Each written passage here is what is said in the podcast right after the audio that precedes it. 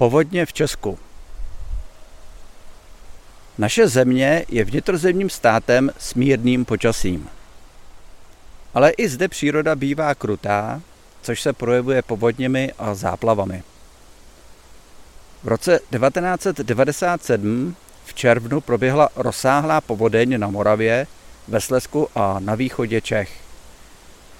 Došlo k obětem na životech a obrovským škodám. Zemřelo 49 osob, bylo zničeno 2151 domů a dalších 5652 se stalo dlouhodobě neobyvatelnými.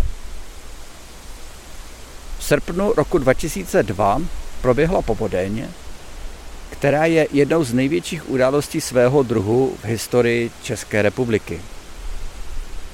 Spolu s povodní na Moravě z roku 1997 patří k nejtěžším přírodním katastrofám moderní české historie.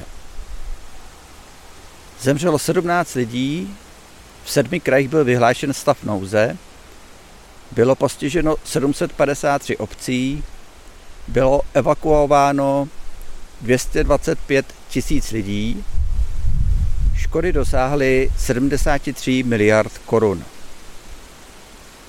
Bylo zasaženo mnoho známých českých měst, jako například Praha, Plzeň, Písek, Český Krumlov, Sušice, České Budějovice, Klatovy, Terezín a tak dále.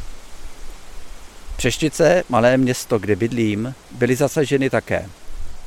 Bylo zde zničeno asi 10 domů.